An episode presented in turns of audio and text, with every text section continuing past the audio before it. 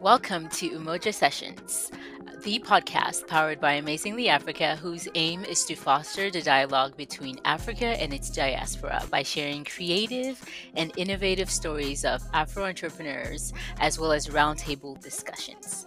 Today, we will be traveling to the United States and London and speaking to one of our diaspora members. Her name is Lydia Nylander, and she is uh, one of the risk advisors as USAID's government to government risk management team in the Office of Chief Financial Officer. And she provides technical advice as well as policy guidances on projects with national, subnational, and sector level impact related to sustainability, country ownership, and monitoring critical risks at the agency level.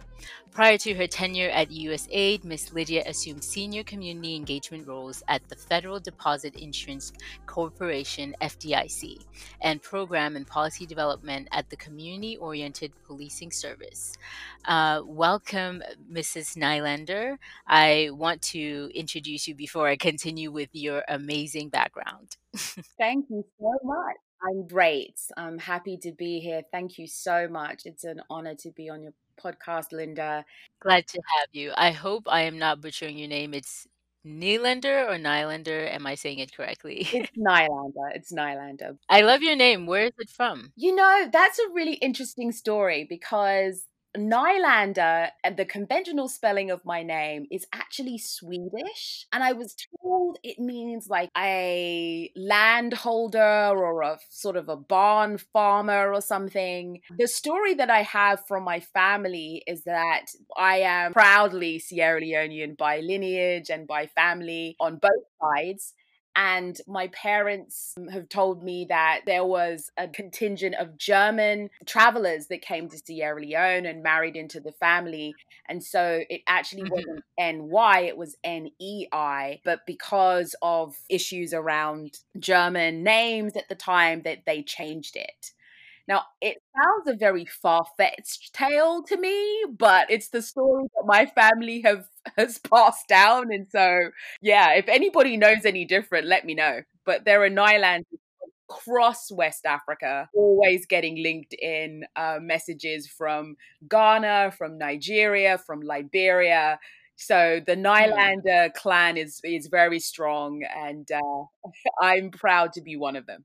That's amazing. Well, we'll continue with your your background. Mrs. Nylander is the former director of partnership and research development at the National Association of Consumer Advocates. Uh, that's the nation's leading consumer advocacy organization, and in this capacity, she oversaw the Institute for Foreclosure Legal Assistance, $15 million foreclosure defense project, which provided legal representation to families facing foreclosure due to abusive and subprime mortgages. That is amazing. When I read that, I couldn't believe it because we hear so much of the, the stories of people who go through uh, foreclosures and the hardships that they go through. And you were one of the key persons helping those people. Tell us a little bit about that. Absolutely.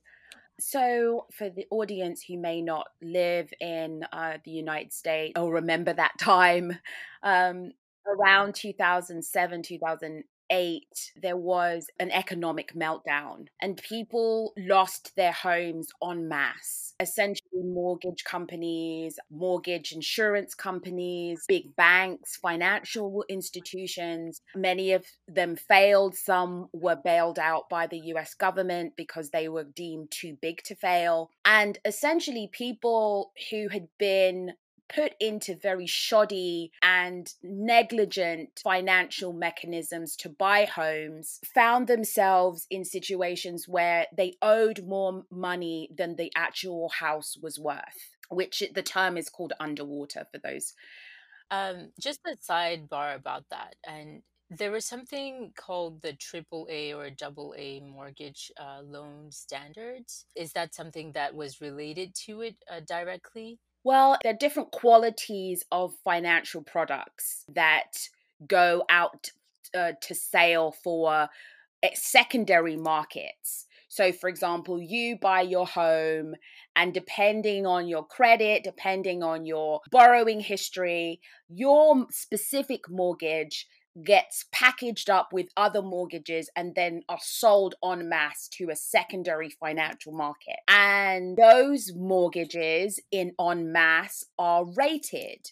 And so what happened is that if you mix really good mortgages with really bad mortgages, or you are not as discerning about your quality, you'll start to see this differentiation in the market and that's essentially what happened. There were you know mortgages that were given out where people didn't weren't asked for any proof of financial wherewithal no jobs no collateral and obviously without those sort of firmer checks in place people may potentially be more likely to default. And the disparity here is that the financial markets didn't necessarily see a problem until demographics of people who don't typically default on loans started doing that. And when I say that, I'm typically people of socioeconomic backgrounds, minorities, first generation immigrants are more likely to be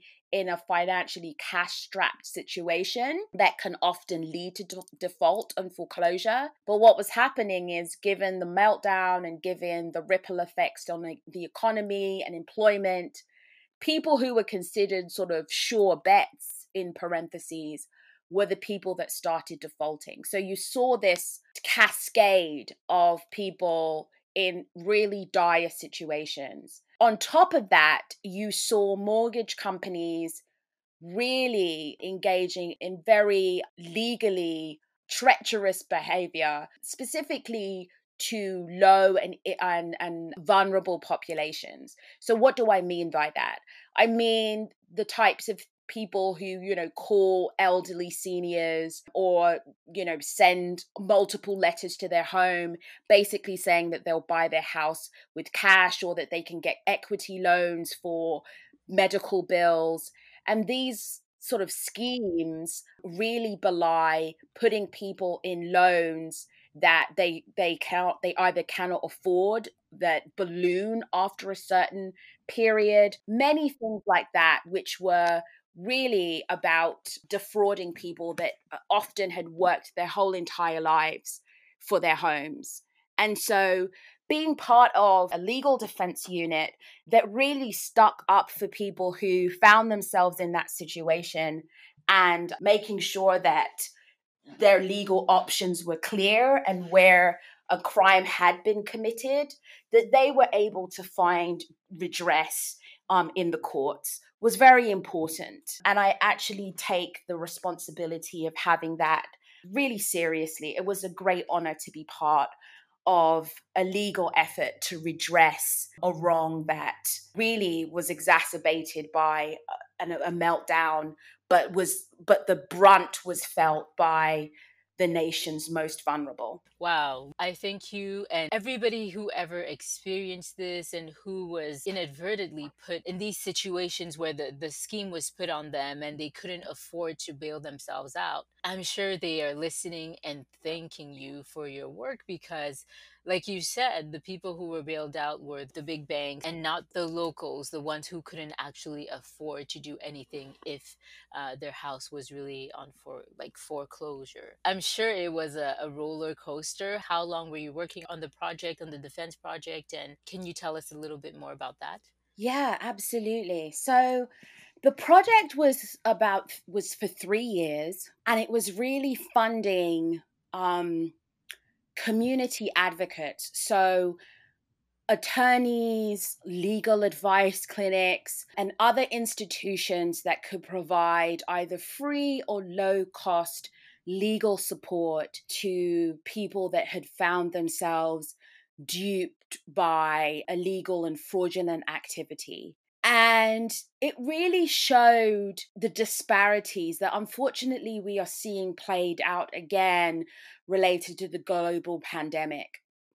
And in so many other areas where really knowledge is power. And so being able to understand your legal rights, understand what information the law requires that you have when entering into a legal contract, especially a mortgage. Those are some of the, the tools that lawyers use in their arsenal to hold fraudulent actors in this space accountable.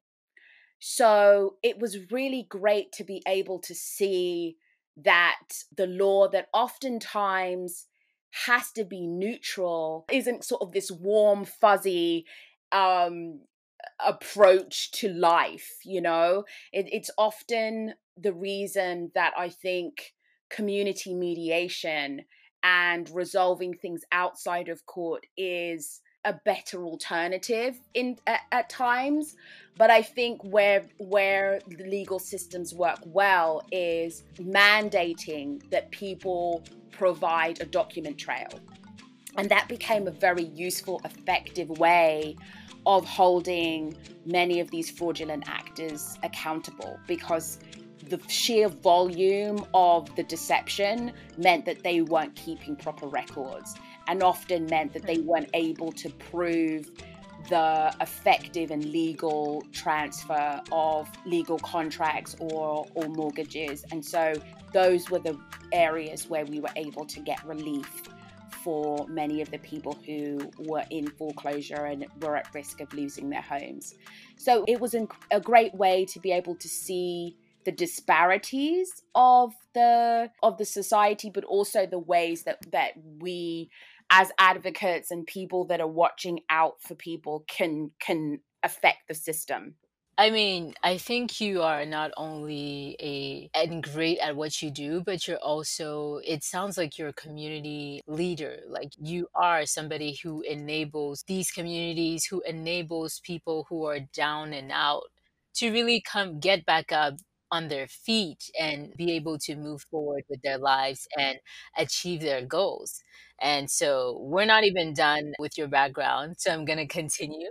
Mrs. Nylander is the former commissioner of the DC Mayor's Office on African Affairs and is a founding board member of Trade Plus Impact, which is a global platform supporting female entrepreneurs in the craft and natural cosmetic sectors. So she gained her bachelor's of law at the University of London and has a master's in international and comparative law from the George Washington University Law School and is a 2018 fellow of the International Career Advancement sponsored by the Josef Korbel School of International Studies at the University of Denver and the Aspen Institute. Wow, like your qualifications really enabled you to be able to do that work that you did and to do all of the work that you really do. Can you Tell us a little bit about why you chose this path of law and of social impact projects. Yeah, happy to. As mentioned, I grew up in the UK and I grew up in a family of very avid, very opinionated Sierra Leoneans. And um, our family sort of functions always sounded like people were yelling at one another. I remember a friend of mine from school was at my house one day and she was like, Why are your parents like yelling at one another? And I was like, No, they're not yelling. They're debating. They're like, they're arguing about politics. You know, they're just chatting. It's not, they're not angry with one another.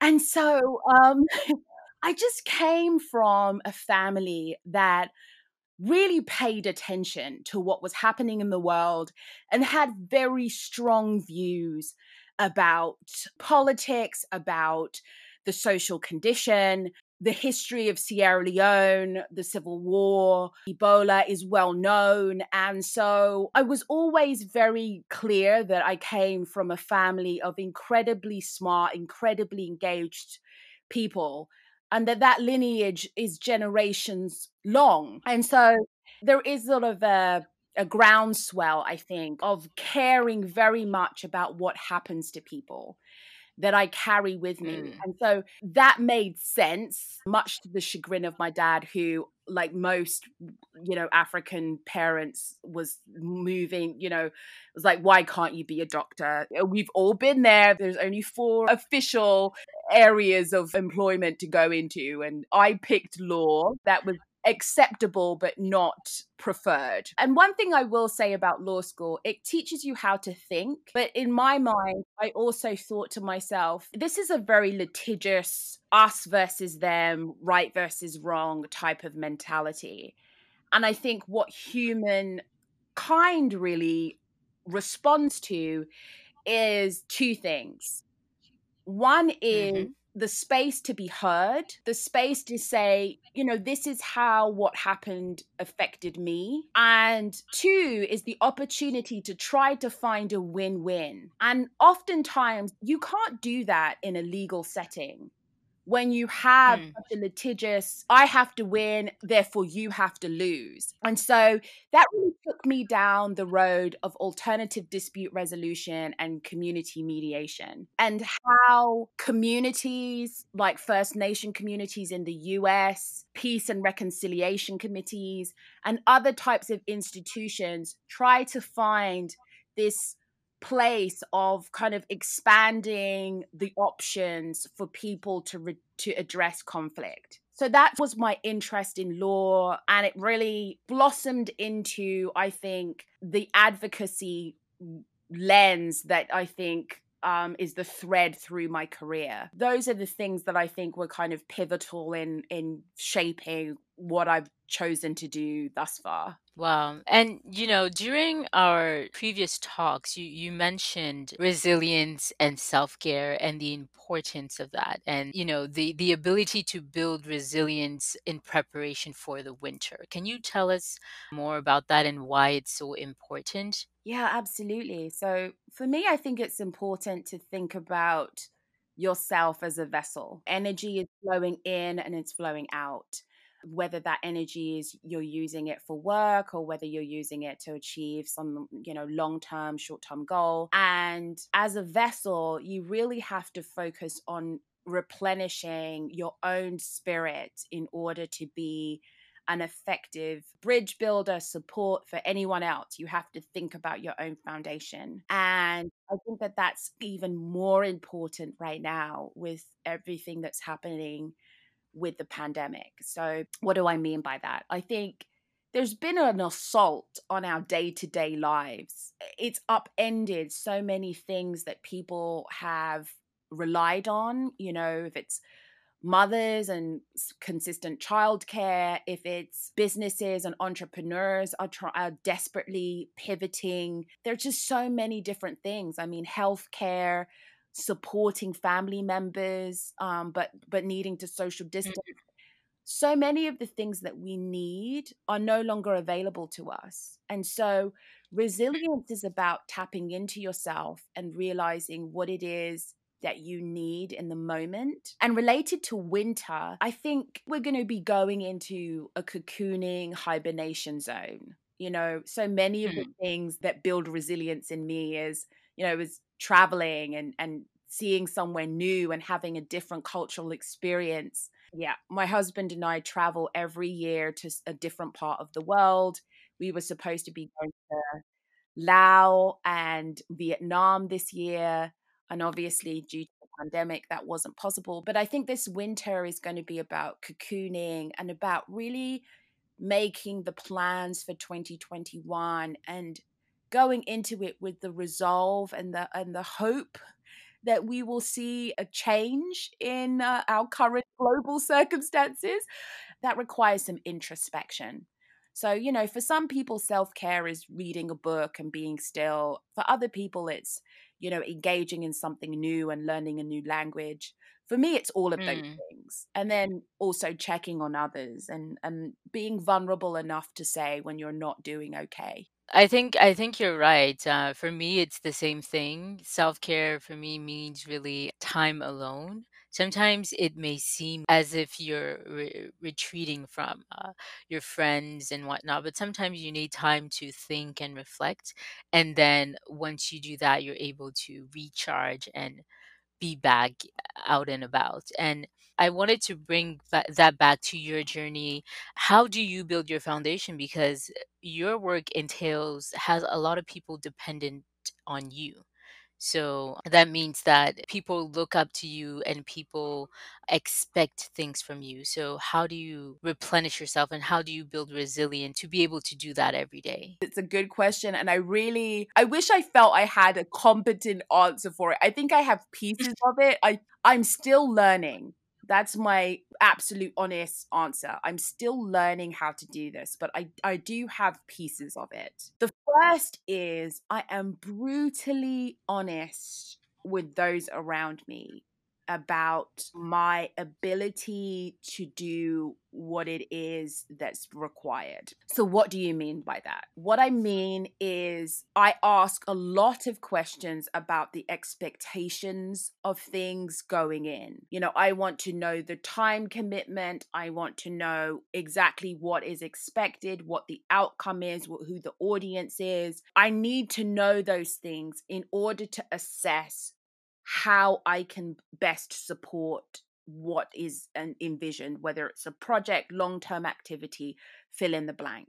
I found that to be so critical because, especially as somebody who has a full time job and then has a lot of other activities that I'm involved in, we've all been part of initiatives or um, projects where the goal isn't clearly defined there's a lot of people that are you know wanting to sort of move in a good direction but the vision and all of the the building blocks aren't there and you find yourself sort of spinning your wheels. And as somebody who has to be very conscious um, of of time i have to be very clear about how i can contribute to things that are not well established in that way. So that's the first thing I would say. The second thing is that I, I have a support network, great, stellar people that I'm not afraid to say, you know what, that's actually not my best expertise, but you know, I know somebody who really is great at that.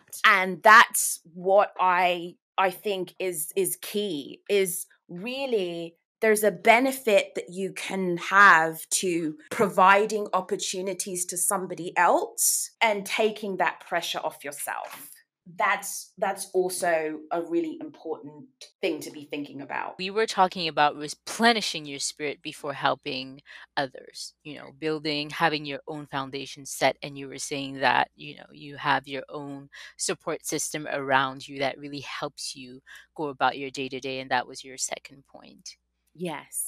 Um, and then the second thing, I think they're related to the first two, but it's just about being able to say no and drawing lines around your time and your needs related to your family, related to yourself, and being unapologetic about needing to unplug. It's been so great to see so many people taking this time, whether you call it a globe a global pandemic or you call it a great pause of tapping into, you know, baking, cooking, but you know planting vegetables there are so many wonderful things that i never knew that i could do because i didn't take the time to try it out one friday or you know a friday night where i would have been at a happy hour or some something else that time where you can instead of spending it on social media or social overload in terms of of internet overload you can you can unplug and do things that just tap into other skills and I've I've really enjoyed when I've done that. So those are just some th- three um, little tidbits there, but it's it's evolving. It's evolving for me all the time. I definitely agree with everything that you said, and I am taking notes as well, because honestly, you're right. This is the time to really look inwards and see your other capacities see explore the different things that you never had the time to ever do but you're always interested in. And uh, i think this is a good time to do that instead of focusing on everything that's happening outside. When you were talking about the three different things that helped you, you mentioned your other activities. And speaking of that, you have a podcast called WTF Where is the Funding? and you're also part of Trade Plus Impact. Uh, why did you choose to do this work? Uh, what is your raison d'être? So, uh, thank you very much for the plug.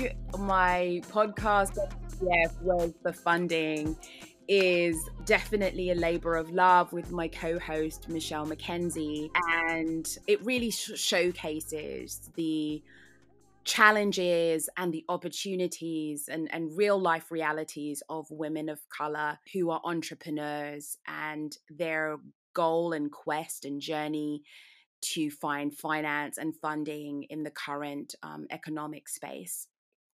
And it, has been a fantastic opportunity to showcase such amazing talent, but also understand um, some of the realities behind some of the statistics that you hear. So, one of them that I find the most disturbing is only 0.02% of venture capitalist funding goes to Black entrepreneurs. So, you're looking at a really low statistic. And yet, you know, you could focus on that and you could ask yourself all the questions that we would ask anyone with such low statistics about that or you could focus on the people who are making it happen despite that despite these and so that's really where we choose to to focus our attention. And then my work with trade plus impact is sort of in the same vein where i think that there's just this powerful intersection between artisanal expertise and its relationship between you know country and community resilience local resilience and economic resilience and support for communities, particularly mm-hmm. in the female space. So, mm. you know, I grew up like many West African children having a very uh, strong and intimate relationship with shea butter, with baobab oil, with with neem, with moringa, with with all with black soap, with all of the tried and tested potions and tonics that our mothers and grandmothers and great grandmothers had used. And as a young child, I didn't understand why I couldn't just use Johnson and Johnson's like the rest of the children. I had this automatic rejection of African brilliance because it wasn't packaged in the way that I was used to and maybe it smelled a little different than I thought it should. And I look back on that time and I think I'm so glad that I had parents and people around me that were able to help me understand what an amazing breadbasket Africa is in terms of raw ingredients and in the beauty sector in the ag sector in in so many sectors. And and the fact that so many raw ingredients or source ingredients of everything of household um, name brands and things that you you know you have to take a, a, a look at to realize that these things are sourced from the continent of africa and that that's their only source that they are hmm. unique hmm to the continent of Africa, shea butter being one of them. And so I'm just so glad that an appreciation for those things were, was fostered very early and that rejection turned into a full and utter embrace of all of the artisanry brilliance that I see on the continent and uh, marvel at and, and love and champion and support. Honestly, I share your love of shea butter and cocoa butter and coconut oil. It's like you use it for everything and it's if it's your body your hair even for cooking you use coconut oil. It's just an all-in-one thing. I'm very glad too that that was instilled in me at a young age and you saw the benefits and sometimes you would go to school with your like your forehead shining like from from a distance and you would feel sometimes embarrassed but it like a shiny penny. That's what i remember. I I smelled like a little smoked, little smoky from like the shea butter, but a shiny penny. and then sometimes it had a, a distinct smell and you oh boy but oh my gosh the nourishment and then And when you come to the United States and then there's snow and there's all of that, you realize the importance of really putting that on your body to protect you. It's amazing that you fell in love again, I guess, with shea butter and, and now you're helping these artisanal uh, women really bring about their talent out there. So yeah, it's it's a great thing because I do think that so much of this artistry, whether it's basket weaving, jewelry making, natural cosmetics, um, or the natural, the clean beauty, all of it has these have these deep cultural roots and have this significance, wider significance that I think you know, it's not just about a beautiful piece in somebody's living room. It's about what that represents, not just to the history of that community or that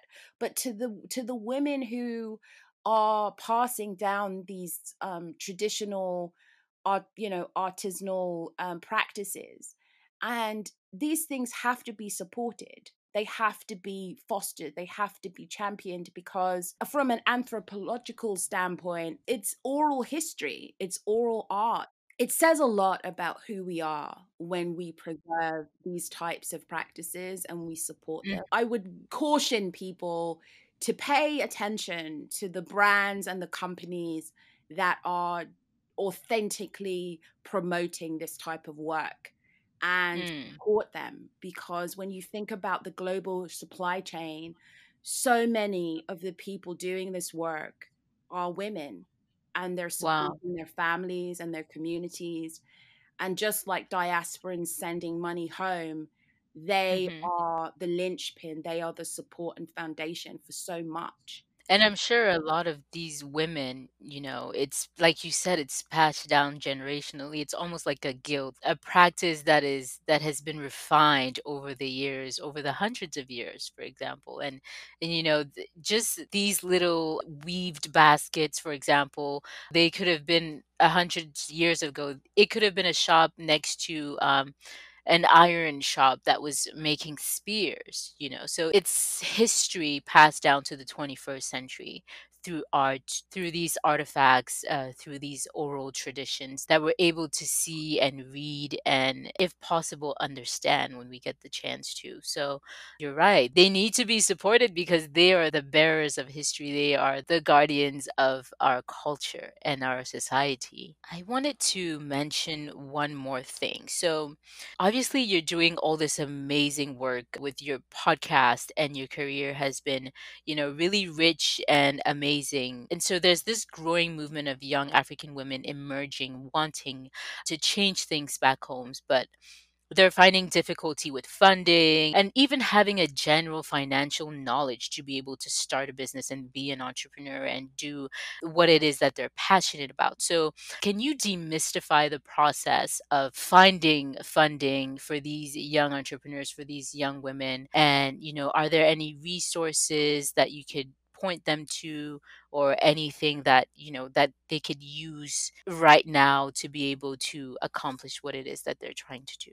So first of all i just commend anyone who has the spirit and the tenacity to think bigger than themselves and and is reimagining what a world what a country what a community could look like i would definitely say that that tenacity and that vision is needed especially as we look at the global situation currently and what the ripple effects may be. So i mean there's never you know I, I think to myself there's just never a better time to be thinking about this type of work and what you can contribute to the effort. I would say that what I've seen work most effectively is a real broad based coalitions. And sometimes working in partnership can be really difficult and challenging because everybody has their different agendas and it can be difficult to come to consensus. But I think when you think about global challenges, you know, like entrepreneurship, like education, like health, and how interrelated all those risks are.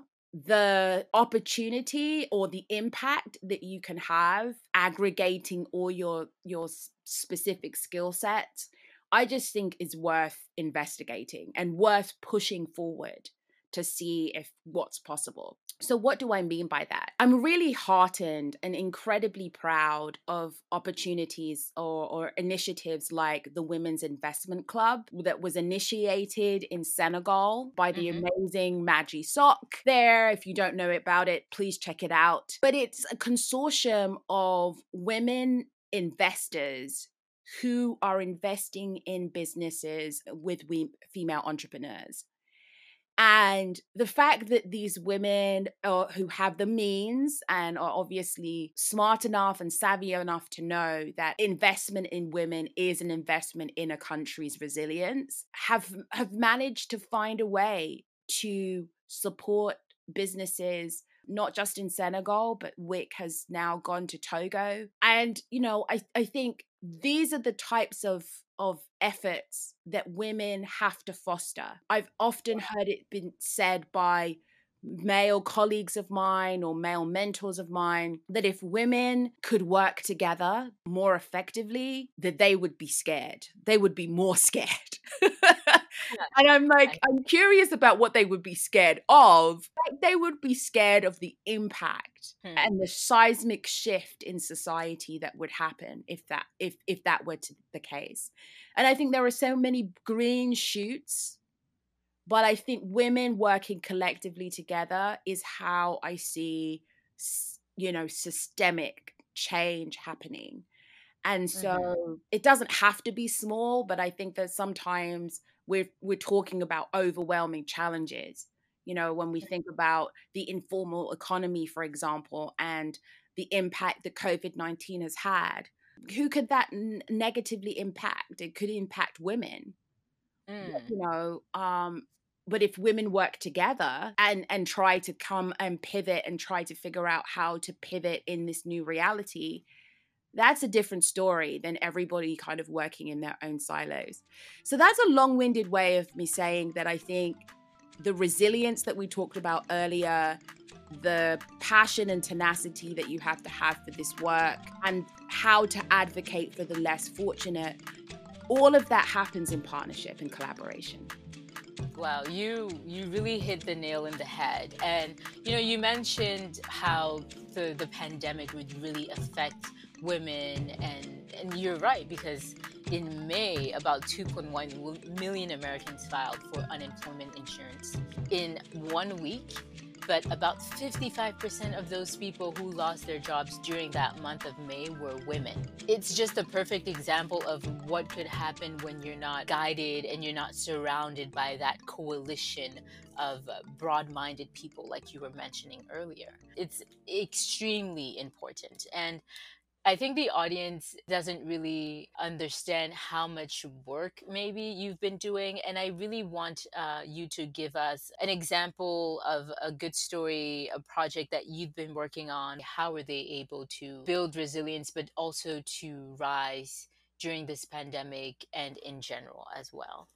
Sure, sure. So thank you very much. Um, you know the the example that comes to mind is is actually a, a example that happened before the pandemic, but it's actually the first person that I knew I ha- we had to interview as part of the my of the podcast, podcast WTF.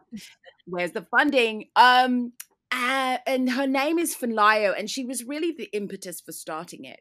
Funlayo Alabi is my amazing friend, colleague, big sister slash auntie. I've traveled the world with this amazing lady, and she's the founder and CEO of a fantastic beauty and hair brand called Shea Radiance. And uh, she's a, you know, she, you can get her um, products in Whole Foods, uh, Target. She's available at, at you know, um, health and beauty stores and um, organic food stores. And seeing this amazing female entrepreneur talking to one of her supply chain partners, an amazing friend and confidant, again, uh, Francesca Opoku, who also owns her own beauty brand in Ghana called Beauty Secrets, and and overhearing her conversation about the the struggle for cash flow. These are two amazingly successful entrepreneurs and hearing them cry, laugh, console one another as they tried to address some of the, the, the supply chain challenges that they were facing made me realize that it's not just about talent, it's not just about tenacity, it's about finding ways to finance and scale and grow business and fund hmm. initiatives that support social impact. And so my work with Funlayo was really about figuring out there's this boom in clean beauty. We've got K beauty, we've got this all of this Korean stuff, we've got makeup brands now that are talking about, you know, clean ingredients um and and knowing where the sort you know sourcing of materials comes from you've had brands like the body shop who have you know uh touted this as as the core um theme of their efforts and what you haven't necessarily seen is the people who pick and source and and develop these products actually be the the key beneficiaries for these boom from from from the boom in in these products um, making their way onto the global stage. So it was important for us to make social impact and improving the lives of the women at the base and the foundation of the supply chain and having them recognize what what their efforts were going to. So many people don't know this but the majority of shea kernels and shea butter actually ends up in food so 90% of shea butter ends up in food it ends up in confectionery mostly in chocolate and sweets and many of the women that were picking kernels didn't know that. And so it was really important to say the products to the people who sort you know, who who create the source ingredients and conversely connect the customers with the realities of the women who are you know, collecting and producing the products that you use. So, what do I mean by that? Sourcing and picking shea kernels is a very dangerous activity. You are typically getting up at the crack of dawn with no light. You're in parklands with no protective materials, uh, no protective equipment. Women are often bitten by snakes and scorpions. Picking of shea in rural areas where it could take hours to get to a clinic. They are often, you know, scratched by grasses and, you know, other types of materials. It is back breaking work. It can, you know, carrying bags and bags of kernels for miles and miles and miles is is not work for the faint hearted. Conversely, processing shea butter creates mm. um, incredible health um, issues, whether it's the inhalation of smoke or burning oil. And these are things that people don't know. So it's important to make a concerted effort when you buy products to think about the story, think about how this product got to you. And where you can, make investments in people who put that at the at the center of their business raison d'etre, as you mentioned, or their rationale, and are still mm. profitable. That's the key. Yeah. The key is not to be thinking about the base of the supply chain and not being able to be profitable because you're not helping if you're not able to pay, you know, processors or pickers but to be thinking about their um, livelihood, thinking about their children, thinking about how they sustain their communities, um, and telling that story whilst also being savvy businesswomen is how I think um, Funlayo and Francesca stand out. And so helping them tell that story through uh, social impact, um, through the 1000 uh, Women campaign, and through other initiatives that they've um, taken on was just an, indeed a pleasure, a joy. I love this work. I do it because those stories need to be told and the amazing tenacity and energy and vibrance that i see in the women that that work in in this industry is a driver it's a catalyst for what i do they were kind enough to allow me to work for a day in one of the processing plants uh, they all laughed because they were like, this one's not up to manual labor. She's not. but it was I, I they were kind enough to show me what they did every day. It is I cannot tell you how they made such a hard job look so easy with a smile on their face. And all they wanted to do, they didn't want charity, they just wanted help to stay safe and they wanted to work. And so the story mm. was buy products that allow us to work. And so, you know, for people out there making decisions around clean beauty, look out for products that are supporting that supply chain and that and the base of the women who who are fundamental to it. Yeah, and I think that not just uh, for beauty, but even in general, I think we've reached an era where uh, we need to be aware of what we put on our bodies, in our bodies, and what we surround ourselves with, and where it comes from, in terms of you know being healthy and sitting well with yourself, knowing that you are doing something that's also contributing to the well-being of somebody halfway across the world who definitely needs them for their own sustainability, for the sustainability of their family. You know, like you say, we don't really see the people who are sourcing the product that is in front of you and that is really nicely bottled and that you're about to use. But it's good to to know that you're choosing a brand that is doing something good for the environment. I think that's what I'm learning from what you're telling me.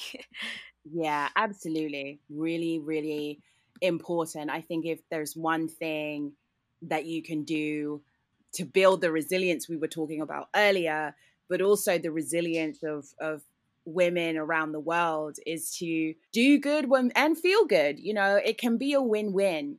Um, you just need to do some research on the companies that are really doing it and authentically giving back and supporting that supply chain. So it's it, it can be done. That's amazing. Truly amazing. And I thank you for share, sharing that story of Shea Radiance. And it's good for our listeners to hear, you know, positive stories, positive outcomes. And, you know, now they'll be able to go and research Shea Radiance and maybe be able to research uh, Funlayo and uh, her business partner, Francesca Opoku, and see, you know, what was their trajectory, what was their journey, how can they do the same thing as well? Absolutely. I mean, another another story that comes to mind is a friend, dear friend, and somebody that I worked with um, on the African diaspora in the past called Margaret Camara, and she is the founder of District Chop Bar, which is based in DC. And she created a mobile West African fusion concept food delivery service in the midst of pandemic. She cooks out of a commercial kitchen and she's been able to create this beautiful experience for people who can maybe are working full time and want to have a lunchtime West African, you know, experience or feed their kids and it's it's wonderful. And she's been able to pivot at a time where restaurants and dining establishments are really feeling the brunt of the pandemic and seeing her really savvily and you know and swiftly make strategic pivots so that she can be effective and thrive and looking for opportunities, you know, whether it's, you know, through COVID resilience relief or other types of grants. And ha- uh, her having a very specific idea about not wanting to go into loans, wanting to keep everything. Um, sort of sizable and scalable and looking at what's available in her local community. I mean, these are all real great gems that the WTF guests give to audiences and you they're t- tried and tested because they're telling their own firsthand experiences. So that's another beautiful experience that i think you get to hear how people are experiencing things that you're experiencing in the moment. We're all experiencing covid right now in the moment and so hearing how other people are facing the challenges is is again important i think. Yeah and uh, thank you so much for sharing those stories because it's really important for people to understand that there will be challenges and that these experiences can be hard, but that they could also be a guide and a way for them to forge their path in that business. So, uh, this question that's coming, you should probably have expected it. So, where is the funding for these young women, uh, for these young um, entrepreneurs? Um, is it in an accelerator program? Can you tell us about um, these resources? How can they access these resources? Absolutely. So, again, another shameless plug that the source of many of the, uh, you know, accelerator programs, investor networks, you know, we share all of that information, all that good stuff on the podcast. Um, and you hear it from the guests firsthand. They tell you about their experiences, what worked for them, what didn't work for them, what they've researched. So definitely like, rate, subscribe, and you know that information is is there at your fingertips. So that's your first port of call. In terms of funding, I think one of the thing or finance, one of the things that I would say is first of all having an understanding about different types of of financial models, financial products, and mechanisms is really important. So for me, tapping into your local business economic growth council whether that's through your state or your municipality or your county get as much of that information as possible. So if you're thinking about starting a business let let the mentors the program that i'm thinking of is called score but there are so many others that really will walk you through you know the business plan process the budgeting process the um, market research you know the licensing all of that stuff and they you know a lot of the resources walk you through a very linear process so you're not sort of having to reinvent the wheel. So that's the first thing. Leverage what is already out there. Don't try to reinvent the wheel. Don't pay for things you don't have to pay for. Use, tap into those types of resources first. And then the second thing I would say is start to do the networking required to understand what would be the best avenue for you. You know, I think accelerator programs are great, but I think they work when people have a clear understanding of how they are going to use the information and the skills and abilities and the resources that are provided. Accelerator programs, I don't think work as well when people are kind of in that blue sky imagining space. They can if they are designed for that.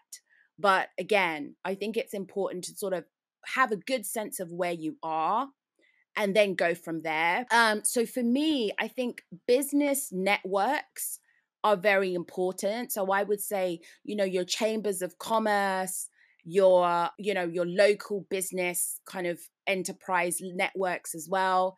And then online, I mean, there are just so many resources WhatsApp groups, Instagram pages to follow. I particularly love fellow podcaster Inside Hustle Pro. I think that's a fantastic resource. There are so many great podcasts, particularly for women of color now, and Instagram mm-hmm. pages mm-hmm. that are just they put all the information out there, particularly around the pandemic and some of the resources that became available in the creative arts. I literally just went on Instagram, typed in Black women entrepreneurs, looked around at the types of uh, content that worked for me, followed those pages, and the information comes to you. I think you have to just be savvy about your specific where you where you want to go what your specific interest is and do some research. Then and then plot your direction from there. Again understand what debt equity is. Understand what what what makes a successful pitch um investment pitch. Understand the financial mechanisms that are available. Make sure that you understand you know what is required to get collateral from a bank those things are out there um, and they're out there in a in array of different uh, mechanisms. Some people you know they respond better to sort of like the first hand account that somebody did something and then they you know it will trigger or pique their interest to move into some other um you know place in research. So i think tap in and obtain information in ways that that resonate with you and then go from there. But i would definitely say um social you know social media of course is a, a great um is the place to go for so many funding resources. Um, I would also say joining angel investing networks in your neighborhood or your community is also a, another key way of understanding how finance works and what people what entrepreneurs need to do to be successful. So follow people who have gained funding. They will tell you how they did it. Everybody wants a good news story.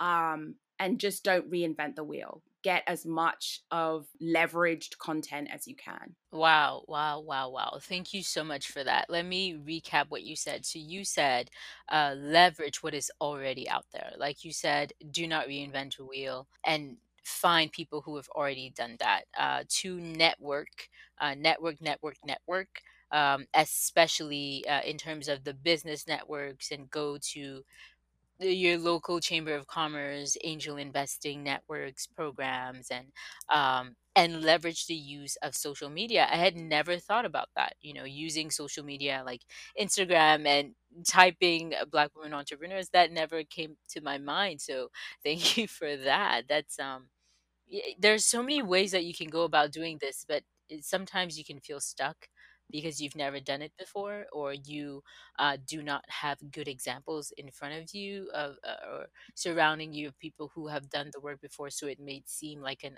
uphill battle but um, it seems like these tools will be able to help you uh, make it more manageable and break down the process for you, especially uh, those listening and who want to start their own businesses. Honestly, Lydia, I think we're coming almost to the close of this podcast. I want to thank you for coming here and giving us all this great information. Any last words of advice, any anything that you feel the listeners must know before they embark on something like that? Maybe something that you wish you had known before starting? yeah, I that's it's such a good question. It's you know, you think back and you you wonder what you would tell your sort yourself um as you sort of started your your journey.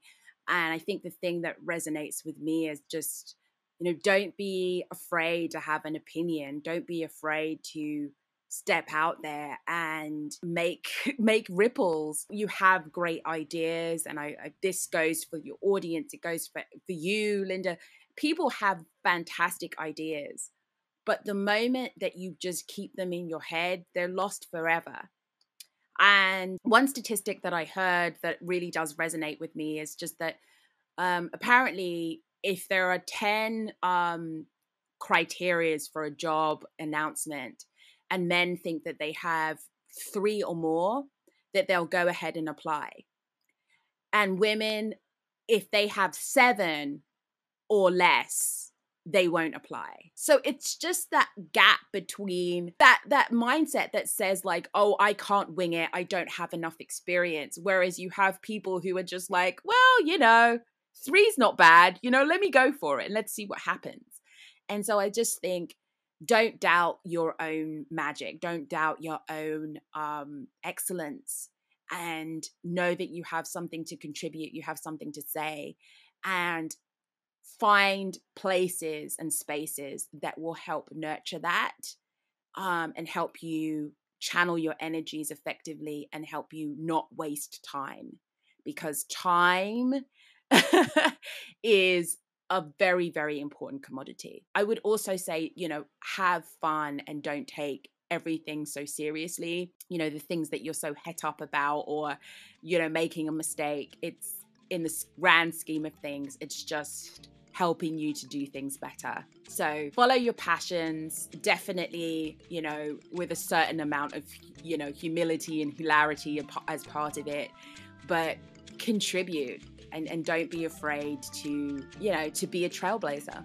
Wow, wow, wow. Thank you so much, Lydia. You have been a wealth of knowledge from the beginning to end, and you are definitely somebody to look up to, somebody to listen to because you've done the work, you've been there, and you know the results that come from putting in the work and from doing everything you can with everything that you have around you. So I thank you for coming on Umoja Sessions podcast. I thank you for enlightening us and demystifying this process of uh, funding, especially for Black women and young uh, entrepreneurs who may be in communities where these resources are not readily available. And one thing I would say that I learned from you is definitely for people who want to start out there is to find a mentor, find people who have already done the work, uh, see the work that they've done, and find ways that you can improve in that and undertake that which you find dear to yourself. So, to end this podcast, I would like to end with the same proverb that I always end with, which is a Swahili proverb, Elimu ni misingi ya maisha, which means education is the foundation of knowledge. Thank you for listening to the podcast. Uh, my name is Linda I'm an Afro optimist and a princess warrior.